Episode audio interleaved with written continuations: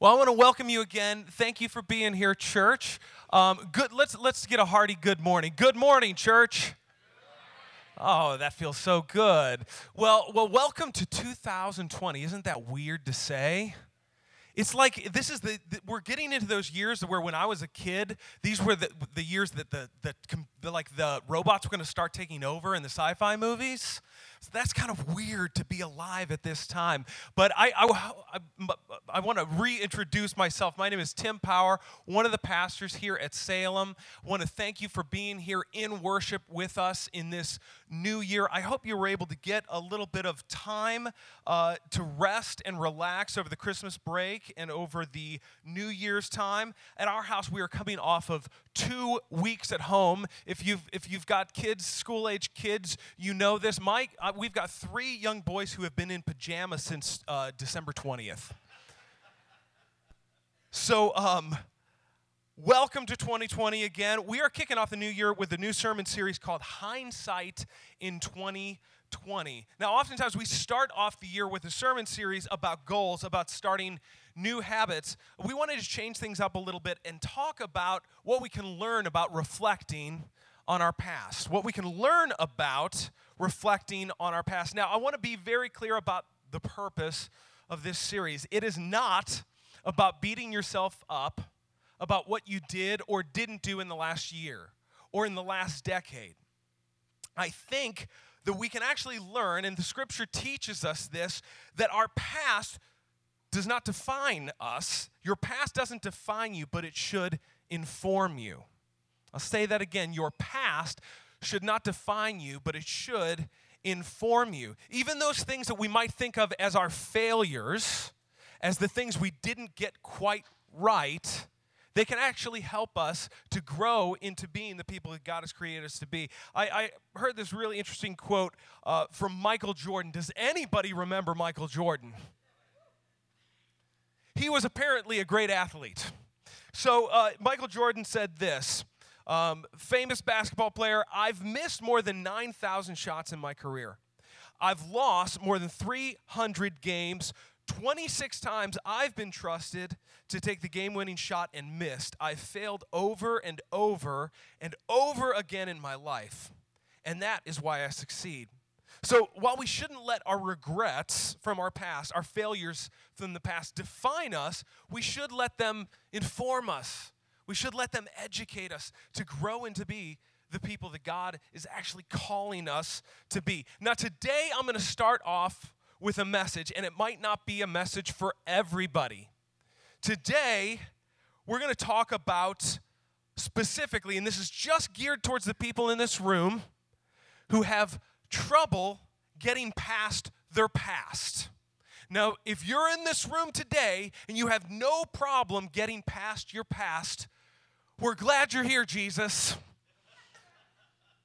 But for the rest of us, we sometimes have this issue getting past certain aspects of our history, certain parts of our history that, that, we struggle with. Now, now, here's a big idea I want us all to get from today that if you don't let your past die, it won't let you live. That if you don't let your past die, it won't let you live. Now, again, we're, we're not talking about throwing it all out, but some of us can really, really get strangled up by the things we've done the things we haven't done, or maybe the things that have been done to us that hold us back from the future. Now, a few years ago, I went, I needed to pick up some furniture from my father in law's house. Now, I couldn't pick it all up in my VW Jetta, so I, I borrowed a big old pickup truck from my brother. Now, you probably look at me and you think, wow, I'll bet Tim is great at operating heavy machinery. I know I kind of give off that masculinity vibe, but you'd be wrong. I should never have been trusted with that truck, okay? And you'll see why in just a second. So I'm there to pick up some furniture from the garage, so I figure it'd be best if I back into the driveway. So, so I turn onto the street, I pass up the driveway so that I can put it in reverse and get backed into the driveway, the strangest thing happened in the time that I put it into reverse. Someone moved the mailbox. right behind my car. Like, who would have done that, right? Anyway, so I'm backing up and, and I hear this crazy sound. It's like a crunch and then, then kind of this metallic squeal. And, and my first thought is, I've hit some kind of wild animal. And my second thought is, gosh, I, I better put it out of its misery because that would be the right thing to do. So I gun the gas. And, and I hear the same crunch, squeal sound again. I'll get to the end here real quick. Um, it was not an animal. When I found out later that I had destroyed my father in law's mailbox. Okay? Now, I was so mad at myself. The only person who was more mad at me was my father in law. Now, I looked at him and I said, Tom, this is all my fault. And he looked at me and said, Tim, this is all your fault. And I, I looked at him, I said, Tom, I'm gonna pay for this. And he said, Tim, you're gonna pay for this. So, so I go to Home Depot, I buy a brand new mailbox, and I get out my tools. Actually, that's a lie because I didn't have any tools.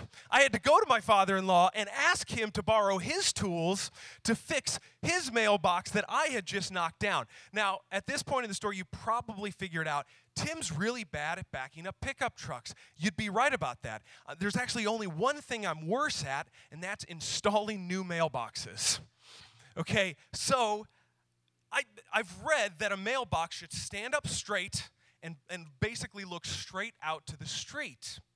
And that's not exactly what my mailbox looked at looked like when I installed it. Mine kind of kind of was a little bit curved and it kind of looked down and to the right. Kind of like like it was ashamed to be a mailbox. That kind of thing. So anyway, from that day forward, anytime I wanted to borrow something from my father in law, he would look at me and say, Tim, remember the mailbox. And it became kind of this defining point in our past together that, that he would always point back to remember the mailbox. And every time I drove past that crooked, malformed mailbox, I was reminded of that day. And it, now, now that's kind of a silly story, but it's one thing that I look back that, that I wish I could have changed, that I wish something would have gone differently. And I'm sure that everybody in this room can think of something probably even more significant, probably even more deeply felt in their life. A time, maybe even a whole season in your life that you wish you could go back and change. Anybody have a moment like that? Anybody have a season like that where you wish you could change what you did what you didn't do, or maybe you wish you could change something that was done to you. Now, in the Bible, there's this guy named Paul. Now, he's pretty important to the Christian story because he wrote most of our New Testament. Most of our New Testament. Much of our theology, what we believe about salvation, what we believe about grace, what we believe about Jesus and his coming and his purpose in being on this earth, we believe what we believe because of Paul and the letters he wrote to churches. Here's the thing though Paul was a guy with a past. Paul was a guy with a past. He was around right after Jesus um, died on the cross.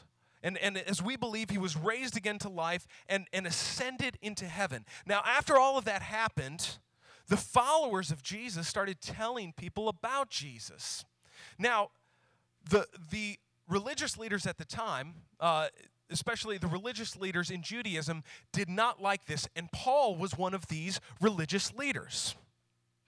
He did not like this story of Jesus. He did not like this new movement that had popped up and was talking about Jesus and talking about uh, this new way. That's what they called themselves, the way. In fact, Paul didn't like it so much that he started persecuting these people. He started putting them in jail, even having them killed. And then one day, while while he's traveling, Paul has this radical, life changing encounter with God, where God actually appears to Paul and, and everything changes. Everything changes in the life of Paul. And instead of persecuting the followers of Jesus, Paul starts following Jesus. Paul actually becomes a follower of Jesus and starts preaching the good news of salvation through Jesus Christ. Radical transformation. And he becomes probably the greatest missionary in all the history of our church. Now, I'm going to read this from Galatians. This is a letter that Paul wrote to one of the churches that, that, that he helped to establish. And he wrote this in Galatians chapter 1. I'm going to read verses 13 through 16 and then jump to another part in 22 through 24. Paul says this You heard about my previous life in Judaism, how severely I harassed God's church and tried to destroy it. I advanced in Judaism beyond many of my peers because I was much more militant about the traditions of my ancestors. But God had set me apart from birth, called me through His grace. He was pleased to reveal His Son to me so that I might preach about Him to the Gentiles. But I wasn't known personally by the Christian churches in Judea. They only heard a report about me. The man who used to harass us now preaches the faith he once tried to destroy. And they were glorifying God because of me. They were glorifying God because of me. Now, I shared this, uh, if, if you were around on Christmas Eve, I, I shared two phrases that are really important to me. And I think that I'm going to share them many, many times over the year 2020. And I have people share say this to each other. I'm going to have you say this to each other again today. I want you to turn to somebody and say, God made you on purpose. You do not believe that. Now, this one, say like you believe God made you with a purpose. God made you on purpose. God made you with a purpose. And I think that's going to be a repeating theme in the sermons this year. And I think it is a powerful thing, not only for you to say, but for you to hear. For you to hear somebody else say, because you know, sometimes, here, here's the thing anybody else in this room ever struggle with doubt? You guys are better than me. I sometimes struggle with doubt. I sometimes struggle with knowing my worth from God.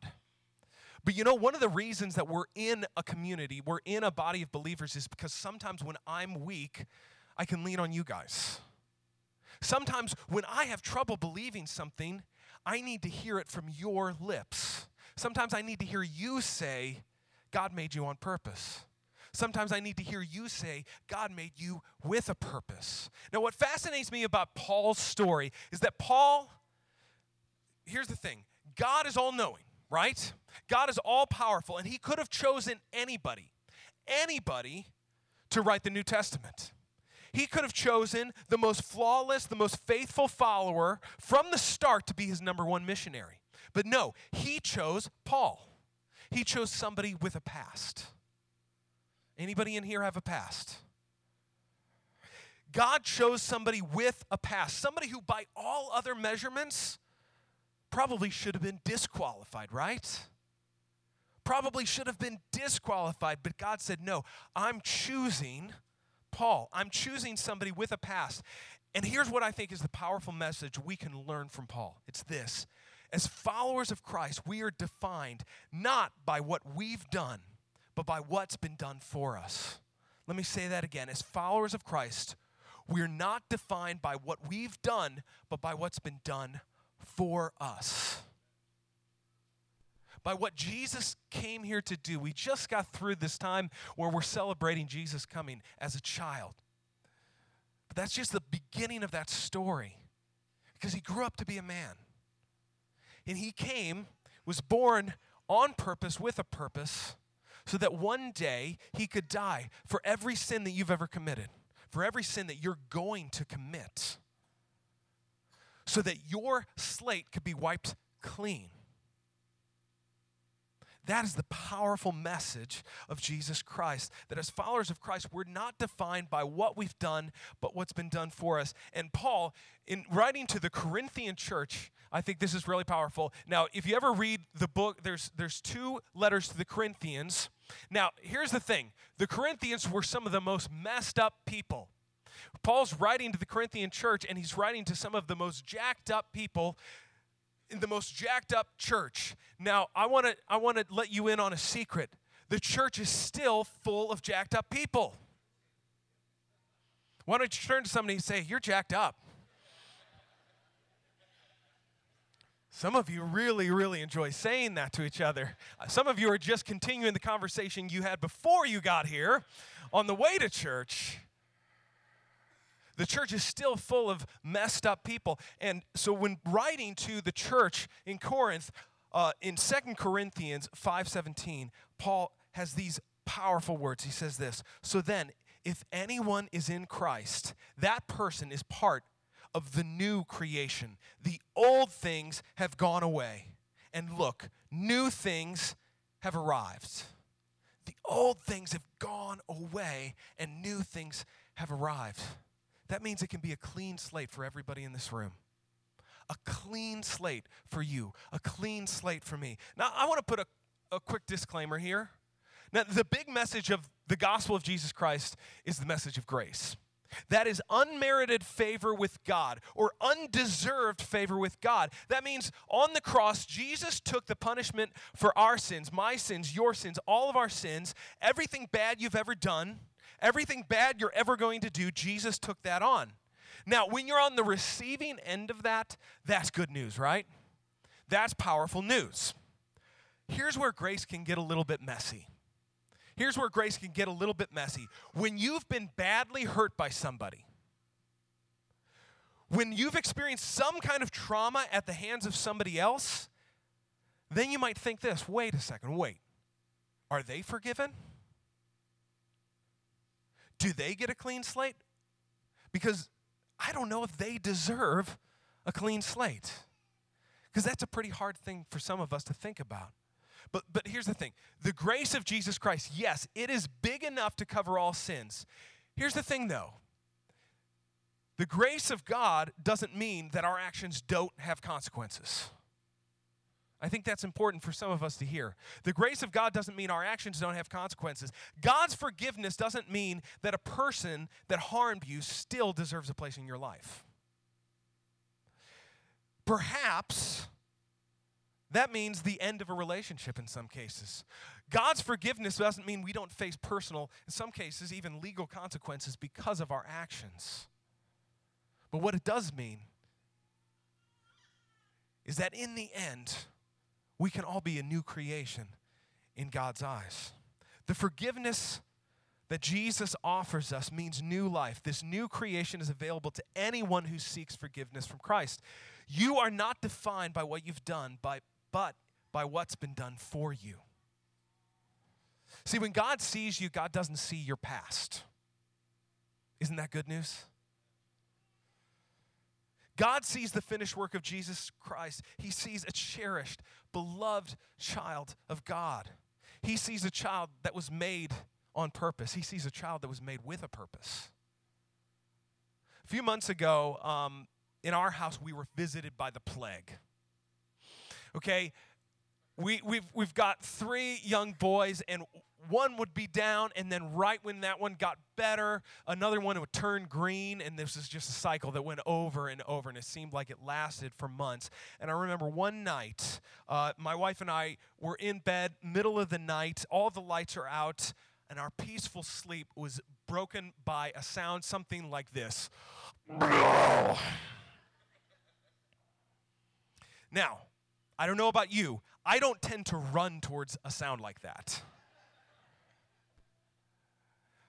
But my wife, her first instinct was to jump out of bed, to jump out of bed and to run towards that sound.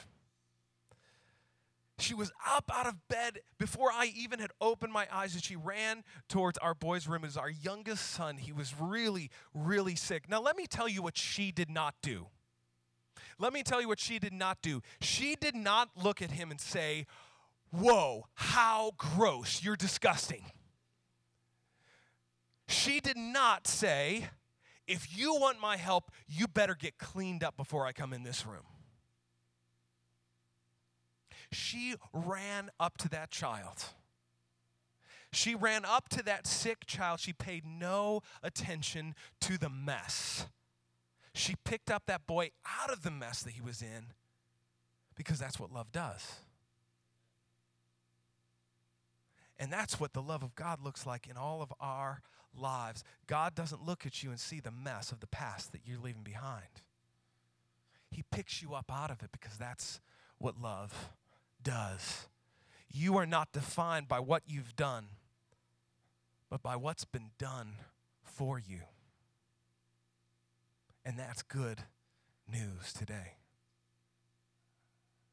Now, maybe this is news to you. Maybe you've never heard that before. Or, or maybe it's something that maybe it, it, sounds good in your head, but you've never felt like that's been something that you've made yours in your heart. You know, accepting that forgiveness from Jesus is a simple thing. And, and we're a people of prayer. And prayer is just talking to God, it's a real simple thing. And maybe today could be a day where if you're not a person of prayer, you could start being a person of prayer just by saying a simple prayer, which is that God, I want to accept this free gift of forgiveness from you. I want to leave my past in the past so that I could be a new creation in you. So, if you would, let's close our eyes together for a moment. You don't really have to have it figured out. You don't even have to have a theology figured out. But if you're in this place today and you want to leave your past behind, if you want a new life moving forward with a God who loves you, who made you on purpose, who made you with a purpose, I'm going to invite you just to say a simple prayer. I still say this prayer almost every day, and it's just this Lord Jesus, come. Lord Jesus, come into my life. Lord Jesus, come into my present circumstances. Lord Jesus, come. pray this in your holy name. Amen.